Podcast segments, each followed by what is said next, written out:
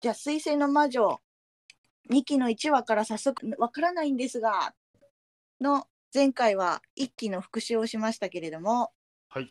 いや、でも1期も濃厚すぎまして、もうなんか情報量が詰まりすぎてて、自分がスルーしてた部分がよく分かったよ。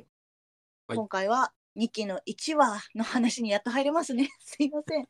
やったでなぜかなんかガルパンの話とかしちゃいま したよ。それは、ボトムズのお話とかも出てそうありましたね。ましたね。そして2期の1話今日早速見て録画してたんですぐ見返したんですけどもう一回。はいで言ってるセリフとかも「んななんつった今なんつったの?」って言って「あなるほどなるほど」って何回か読み返したりしないと理解できないことが割とありましたね。チャーハンははい見てないけれども、うんサイトを見てみたてなんですよね。一応まあ、あの、見てないですけ ど、あはい。みじゃあ見た体でいきましょう。途中でどうしても見てないだろこいつっていう発言になっちゃうかもしれないけ どでもなんか沖に行きましたよね。かもなく不可もなくみたいな。ああ、ストーリーを進めなかったなっていう感じがしますね。なるほどであれば、まだ、 なんかもっそとこう、うだねうんガツガツこう戦争に突き進むのかなって思いきや、学園に戻ってまだね、ううんうん平和に決闘してるし、うんうん、そうそあれですか、これから戦争に進んでいきそうな雰囲気にはなってる。うんと、それよりはあの学生たちが、特にあの地球寮のみんなが、あれって本物の戦争だったんだよねっていう、うんこう、おじけづいちゃってるというか、あう、あ、ううんうんん、出てきたねねそういう雰囲気うんうん。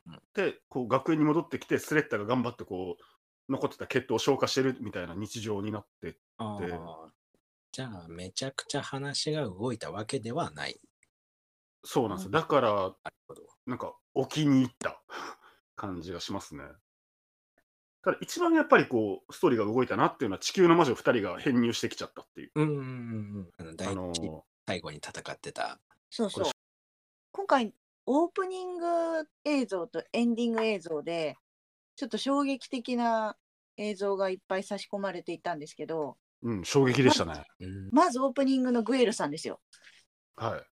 かっこよくなってました。かっこよく。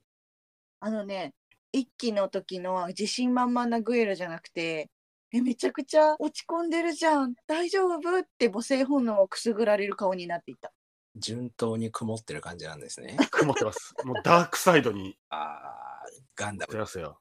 なんか雨に打たれてましたよね。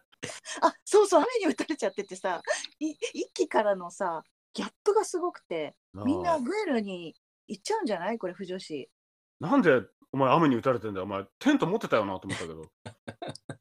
テントも飛ばされちゃったんじゃないです か。そのシーンはきっとあの、テントも飛ばされちゃったようですごい落ち込んでるグエル君のシーンなんですよ、きっと。雨に打たれながら格納庫に歩いていくようなシーンがあったよね彼はそう悲しみを抱えながらまあ戦いに戻るんだろうなっていう暗示のシーンですかねうん。なるほど。グエル君的にはまあ、このままじゃ終われないっていう何かがあるのかもしれないですね。そしてグエル君、お前は何の機体に乗る気なんだっていう。あーまあ、乗る機体によってはまた、だんだんだんだん曇っていく感じですね、これは。いや、俺す、もう実は予想ついてるんですよ、実は。なんかもともと乗ってたのは赤い機体だよね。そうですよ。あなんか紫っていうか、うん派手なやつですよね。えっとこれはディランザ。ああ、そんな名前だったな。自社のフラッグシップ機ですよね。そうなんですよね。あの、頭に羽ついてるっすよ。あれはなんか飾りなんじゃないですかね。飾り、飾りでしょうね。ううんん、で、最後にあの羽が舞う中でう、花婿さんでやりたかった演出のため。 なる ほど。そなるほど、なるほど。う。はい。ちょっとあれ、エスカフローネとかね、ウィングガあンダムをちょっと意識してるっていう。 エスカフローネも出てきますか。チャーハンさん、そこに食いついてきますか エスカフローネもそうだ。ロボットアニメっちゃロボットアニメエスカフローネもそうですね。そうですね。あそうだ。なんかエンディングで羽が舞ってた記憶がありますから。うん、確かにオープニングでも待ってた気がします。あで、話戻すと、あの、はい。もうバンダイからもう発売が予定されてる機体がもどう、れデザインも出てるでしょ。シュバルゼッテっていう。シュバルゼって。かっこいいんですよ。えパパイー、ヤ白、白黒なんですよ。白黒。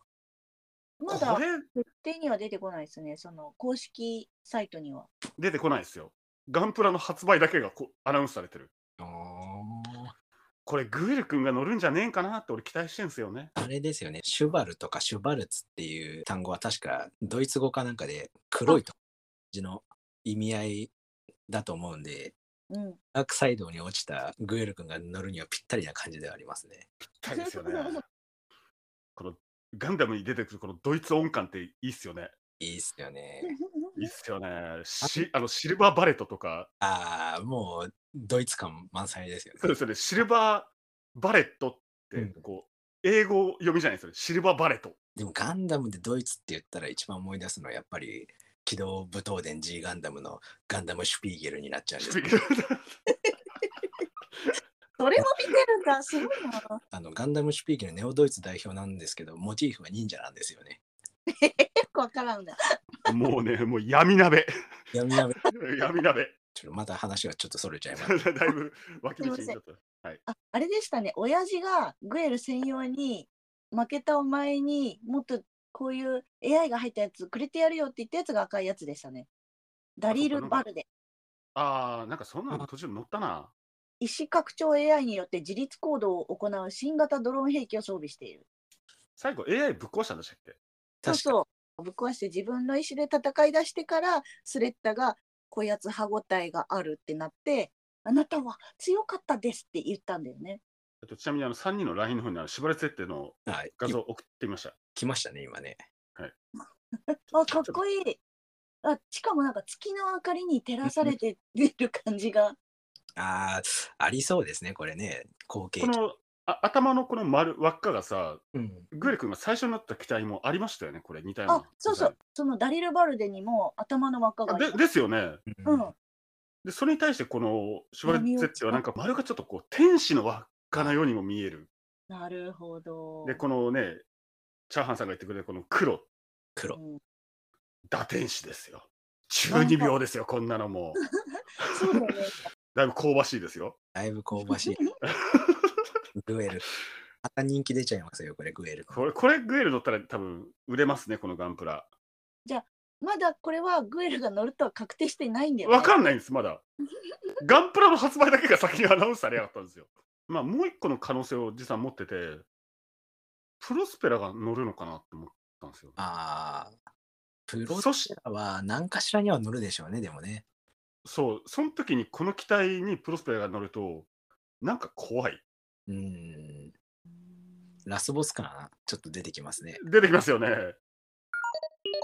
なんかイメージとしては、シャディックとかは散々頑張るけど、報われない感じになるイメージがあるんですよね。ある。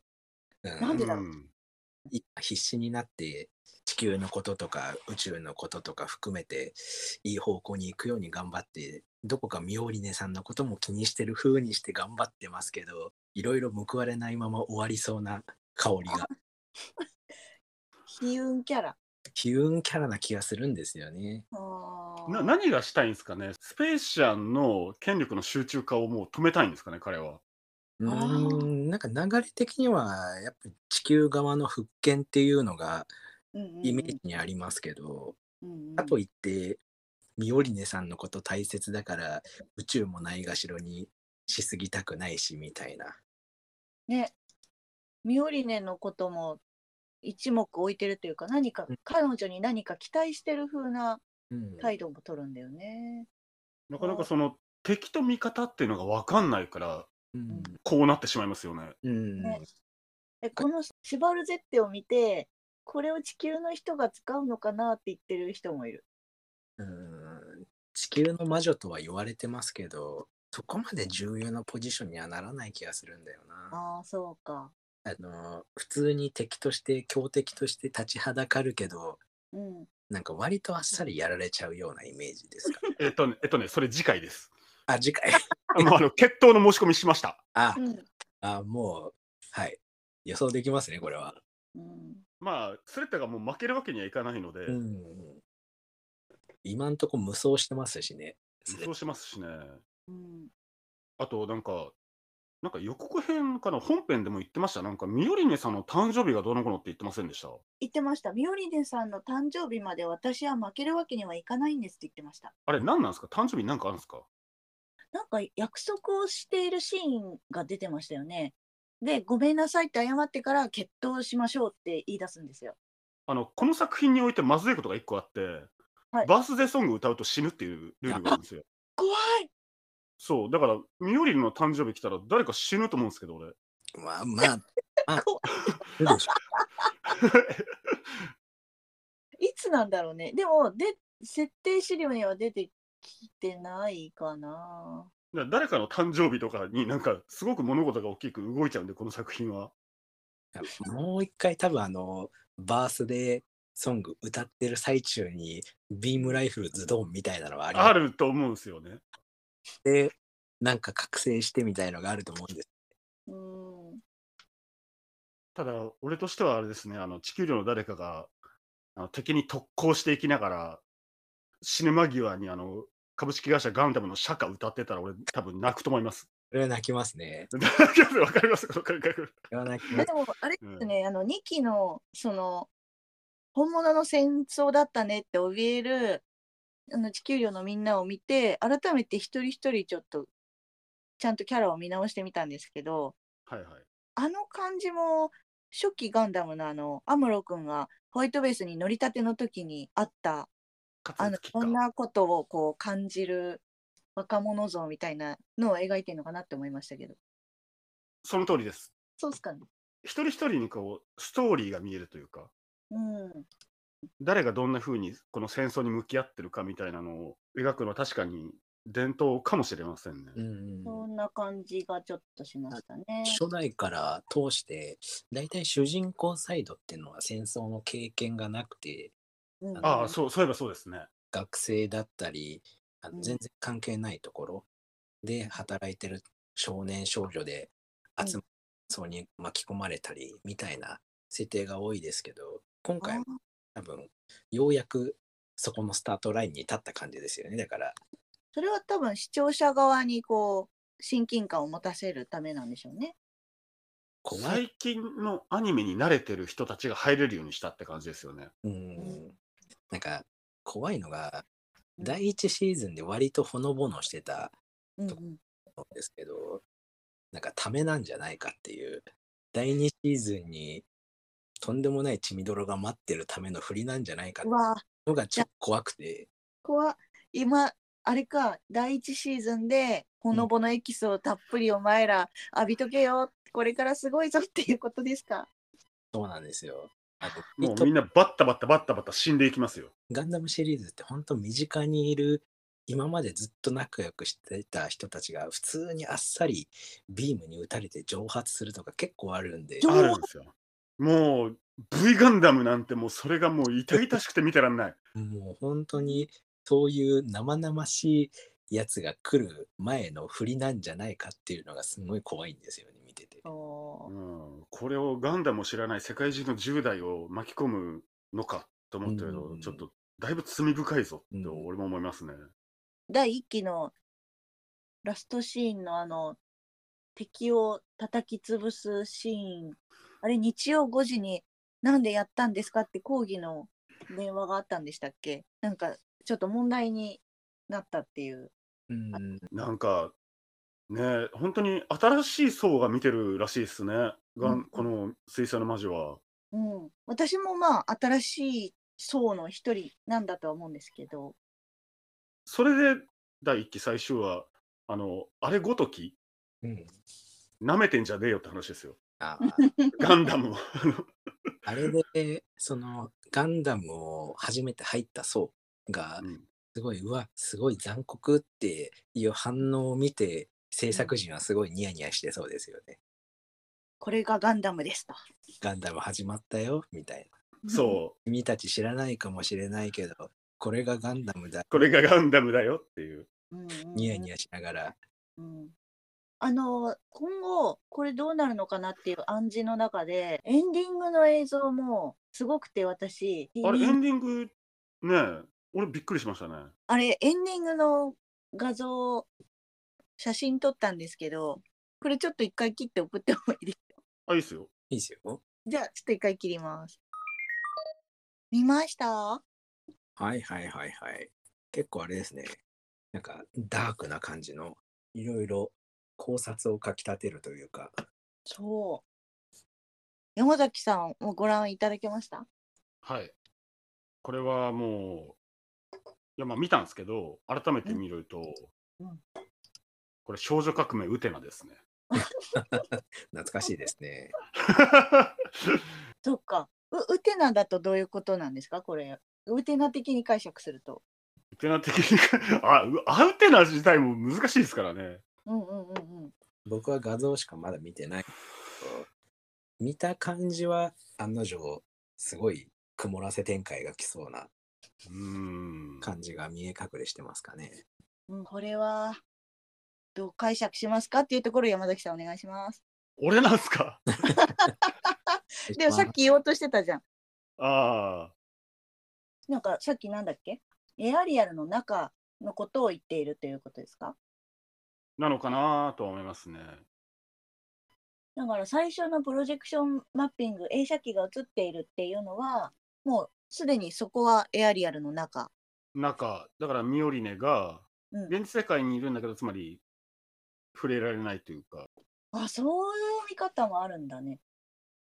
うん。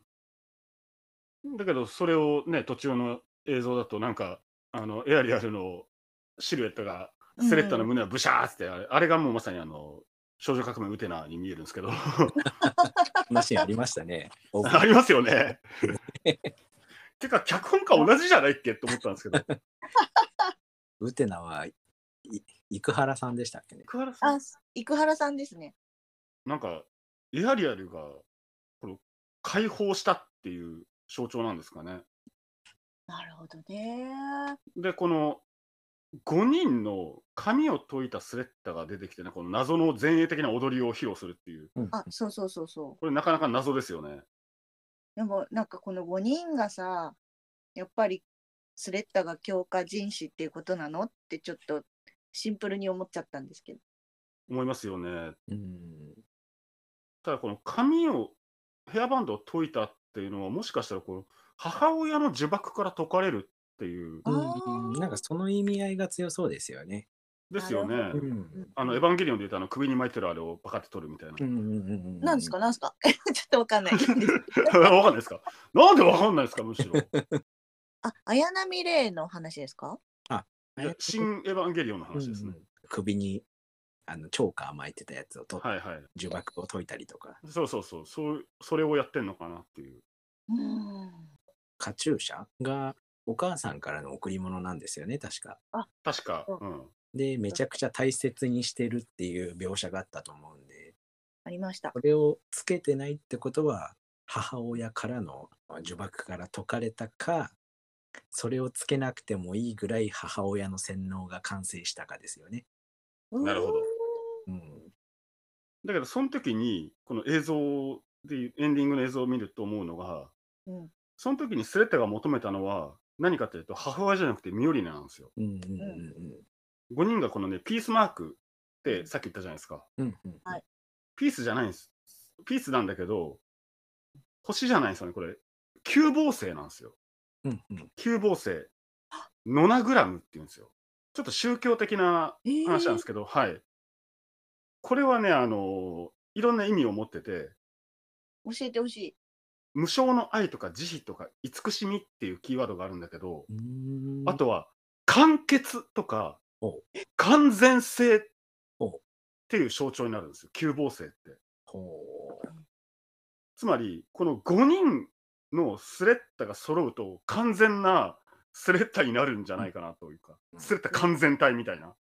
で、その急防性の先にいるのは誰かというとミオリネなんですよう。うんうんうん最後だと、うんなんかこう、ちょっとね、幻想世界にいるような描写がずっと続いて、なんかドロドレス姿で踊る2人とかも出てくるんだけど、うん最後の最後は、学園の制服を着た2人が向かい合って、なんか現実世界に帰ってきて終わるみたいな終わり方してるんですよね。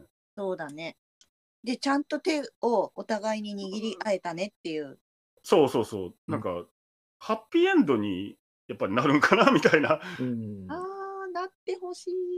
なんか僕はまだ映像として見てないですけど、うん見た感じだけで言っちゃうとうん、たくさんのスレッダーが出てきたってことは、まあ、その数だけあのエアリアルの中にいる。いるっていうことだと思うんですよ。であー劇中でも兄弟っていうことを言っててうんうん。ガンビットが飛ぶ飛ぶ様をあのみんな、うん、みんなっていうふうに兄弟になぞらえてるんですよ。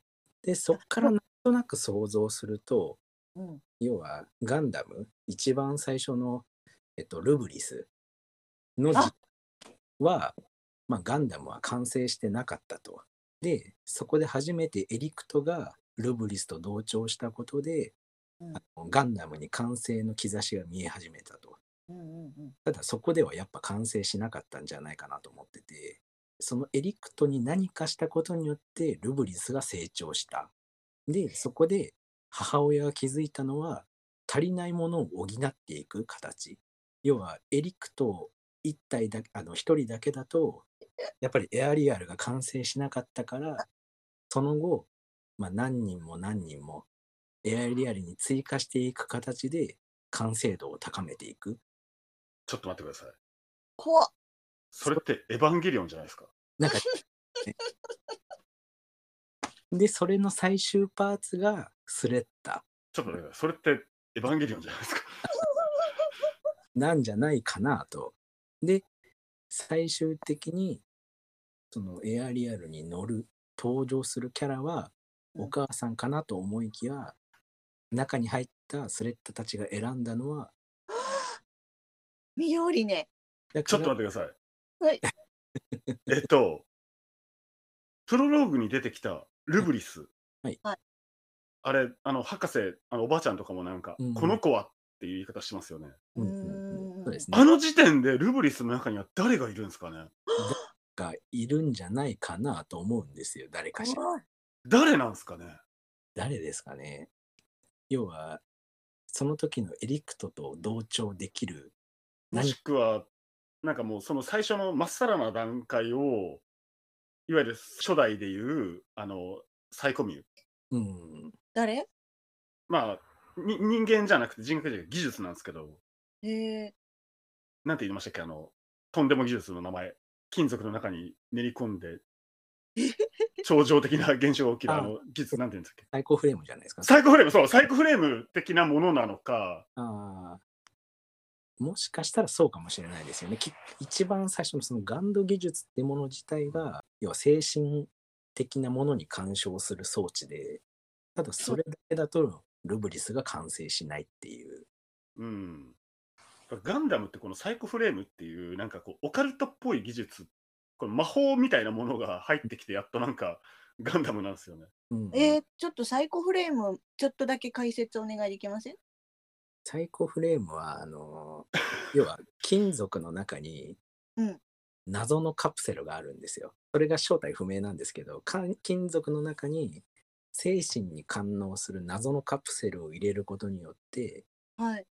そのその金属を使った装甲をまとった機体に乗るうんニュータイプが力を発揮することでその装甲に埋め込まれたサイコフレームが反応していろんな力を発揮するっていう、まあ、とんでも技術なんですけど、でもだなうんでしかもその作った人たちもなんでそうなってるか、いまいちよく分かってないんですよ。説明できよないくそんなの作るな 無責任。いや、結構だから、その無責任が結構後になって叩ってきてるうんんですよ。話のストーリーの中でもたたってくるってこと叩ってきますね。ねあんまりにもあのとんでも技術すぎるんで最終的にはあの歴史から封印されて最後の方の作品では最高フレームは存在しないとかそういうもう辻禁止になっちゃいましたね。そうそうそうへ辻え記録上最後があの RX0、ユニコーンガンダムが最後です。記録上では。 記録上では、はい。ファンタジーなんですよ、ちょっと、実は。うんうんうんうんうんうん魔法とかの話になってくるんですよ。うん実は。あれだよね、ご都合主義展開をうまく展開させるためめの装置だったっていうことですかいよく、うん、いよ 言い方悪く言っちゃいます悪いな。どういう強さを求めたかっていうとそっちのとんでも展開だったってことかな。 でもその要素を入れたことで、ガンダムっていうのは何十年も続くコンテンツにはなりました。うんあただのロボットとか戦争じゃない。うんーなるほどね確かにニュータイプっていうところもちょっと超能力入ってたもんね。うんうん。でもそうだよねただロボットの操縦がめちゃめちゃうまい男の子が主人公になるにはそういう超能力的なとんでもスキルチート能力を持っていないと説得力が全くないわけだ。うんううん。ん私にするにはなんでこいついきなりこんなにロボット動かせんだよ なんか全然わありえねえだろって何も読者とか視聴者を納得させることができないもんね。うんまあその当のニュータイプである本人のアムロはニュータイプってのはただ勘のいい人だけの人っていうふうに言ってますけ ど、謙 遜謙でも、あいつガンダムの基礎設計やりやが って、ニューガンダム自分で作って自分で操縦して だよ。ちょっと待ってちょっと2期で終わらないよね、これ。私終わらないと思う。推う薦んが。うんなんかやったとしてもすごい駆け足な感じで終わり終わりそうな気はしますよね。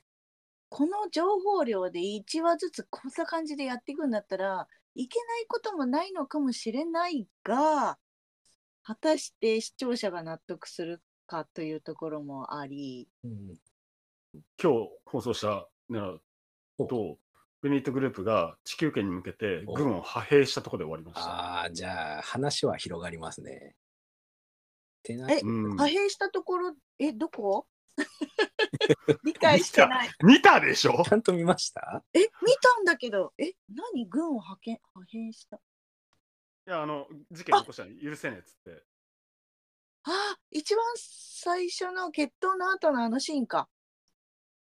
だから、うん、もう本格的に戦争始まるんだなあっていうところで終わりましたね、今回は。あ結こ構れ、そうだね。これなんでこんなにたくさん宇宙船あるんだろうと思ってたんだよ。うんこれ本当にガンダムちゃんと知らない人たちわかんないんじゃないっていう表現結構あるよね。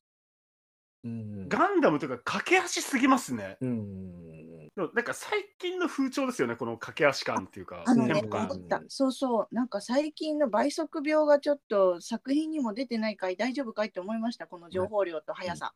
だらだらやると嫌われる方向はちょっとありますよね。ありますよねな。んかこの前、新仮面ライダー見に行ったんですけど、すっげえ早かったですよ。 ちょっと気になってるんですよね。めっちゃくちゃ早かったですよ。すごびいっくりしましたよ。今日なんかニュースで続編やるよみたいなこと監督が言ってましたよ。うん話それちゃった。どまあ、でどっもちかほ早いですよね、とにかく。早い早い。 1秒も気抜けないというか、うんそそうなんだよ。あとセリフ一個一個もなんか「あれあ今なんて言った?」みたいなうんさらっとキーワード言わなかったっていうのがあって、うん、大人もちょっとついていくの大変。とかあのまず、クワイエットゼロってあれ何なんですかクワイエットゼロ。今回あの、ミオリネが引き継いでくれってなんか打診されて終わったんですよ。あそうなんですよ今回の1話でプロスペラがあなたのお父さんの対岸よってうんあれですよねあのデリングとプロスペラが最後の方話してたやつですよね。ええ戦いに巻き込まれる前とかに。そうそうそうそうそう。あそこの理解がなんで一致してるかもちょっとわかんねんし、だからさあれなんですよねその描かれていない20年間の中で何があったかがもうこの作品の後半で回想として出てくるんじゃないかなと思ったんですけどスピンオフ的な話がちょっと12話入っていくんじゃないかなぐらいは予想できませんてか、やんないと無理なんですよ。そうそうあの過去の話がどうしてそうなった的な話をちゃんと消化してくんないと許さない許されて、誰が許さないんですか私私劇場版ですね。ラストどうなると思いますラスト。ラスト、一般受けするなら、うんまあ、いろいろあるけど、スレッタ・ミオリネ、二人手をつないで、戦争のない世界に、みたいなやつでしょうけど、うんあの地球に降り立って畑作りながら、うん、スレッタがあの畑をなんか、うんモビルアーマーじゃなくてなんか変な機械で耕しながら「よろしくね花婿さん」つって終わるってうんっていうのが多分、一般受け的なやつだと思いますけど、イメージからするとスレッタがガンダムに取り込まれる形になるけどうん。意識はあるみたいなはあ意識はあってその兵器としてのガンダムはなくなるけど、うんあの別の形でスレッタは生き続 けてミオリネは普通に人として社長業をやるみたいな。うん。で、自分をサポートする AI 的なやつが実はスレッタになってるとかそういうどっちかしらは何かしらなくなると思うんですよね。うんうんうんうんうん。 あの、第1期のエンディングって覚えてます一期のエンディング苔むしたエアリエル、エアリエルと、スレッタと幼いなんか幽霊みたいなエレクトサマヤが走ってる、苔むしてるあの機体があるっていうのは、あれ、つまりガンダムがいらなくなった世界になるっていう象徴なのかなってちょっと思ったんですよね。なんか植物にまみれたガンダムっていうのは歴代シリーズでもあのお決まりというか、お決まりですよね。うん、うん、そうなんあだ。のガンプラやる人では、ジオラマやる人なんかみんなそれ作るんですよ。そうえー花畑、ラピュタのあのかわいそうなロボット兵だロよボッねト。兵、うんそ昔の兵器うんとしての扱い。兵器が草花に囲まれてうん久しくなってるっていうのがうん要は戦争がもうない世の中だよっていうことの象徴。うん、ってことはですよやっぱりチャーハンはスレッタ死ぬ うんとなんか死ぬ肉体的には死ぬけど精神的に生き 続けるガンダムあるあるなんですよね。うんあのう。ガンダムあるあるですね。 えそうなのあのー要はガンダムって意外と幽霊的なものが全然 OK な世界でそうそうそう。へえあの平気で死んだ人に対して「俺に力貸してくれ」って言って機体がパワーアップしたりあるある。全然あるんですよ。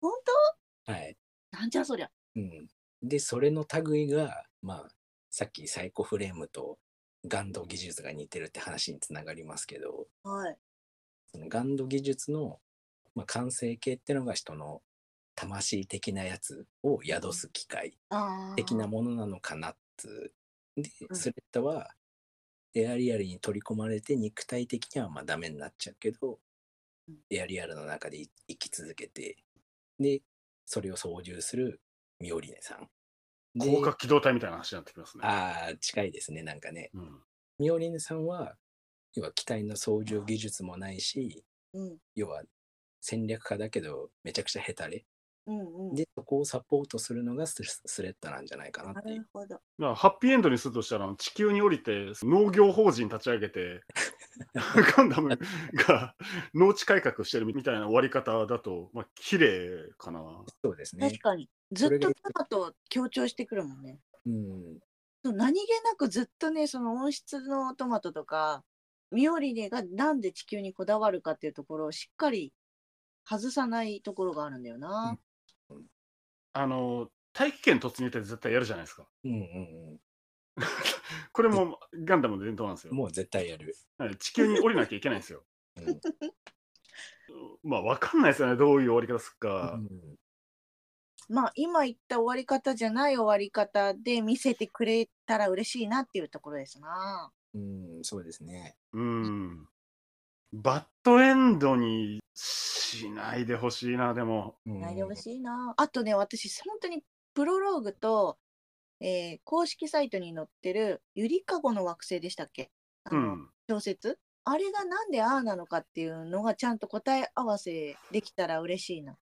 あれは、うんなんかままた難しいですよね。だからもしかしたらそれ劇場版になっちゃうかもだけどうねん。劇場版はなんか昨今の流行りから言ってやりそうな気しますけどね、いますね。ううんん。まあ、やったら見に行くからな。はあでも今回は本当エンディングにガンビットファンデル、い。が出てきたことであれめちゃめちゃ重要なやつなんだって思ったんですよ。強いってこともわかるんだけどそれだけじゃなくてなんかストーリー的に何かこう隠喩というか暗喩してる感うんじすごいなと思ってエンディングの感じがすごくてうんうんあとこれガンビットのことみんなって言ってるっていうのもあっていやだから多重人格なんでしょうね。ーねうんえ えねえって言ってえーってなったけどだからこれを一人でやってたアムロ先輩の凄さ。ああーもうそっかガンビット一個一個に人格が乗っててっていう話ねそ。いや本当話尽きないなやばいやばいううん。だからガンダムにこんなうかつ手出しちゃダメですよ。なんだ、歴史長いですから。うん。い やすいませんお二人とも申し訳ございま せんいやでも、本当に、水星の魔女はね、本当にそういう新しい勢力をこう取り込む作品になってるから、どうでしょそうですね。これでよりガンダムの濃厚な話がさらにできるようにそうそうそう。なんか本当に、ツイッターとか YouTube でも、ここまでガンダムの話が出てきた時代ってあんのかなって思いますよね。う確かにね新しい世代になったなっていう気がしますね。ですねうんごめん今ちょっと思い出したんですけど最初の私たちの配信ではシェイクスピアのああ、そっか。戯曲がちょっとうん用いられてるねって話ありましたよね。えシェイクスピアのなんだっけなんていうやつだっけな思い出すときには、うん。思い出し方があります。何ですかテンスロのドラゴンの名前です。暴風竜、ボーベル、ベルドラベルドラ。あテンペスト。テンペスあそうだそうっ、テたン。ペストなんですよ。テンスラもいけますか いや、本当あれですね。チャーハンはサブカルの息子ですね。サブカルの息子ってなんだ申し子ってことト。違うシェイクスピアの「テンペスト」っていう戯曲に出てくる登場人物にプロスペラと似ているのとエアリアルも出てきます。エアリアルも出てうーんあとその「テンペスト」っていう戯曲は最終的に見ている観客に結論委ねて結論変えるうんうん曲だと。毎晩毎晩変わるんですよ。あー観客の反応で。なるほど。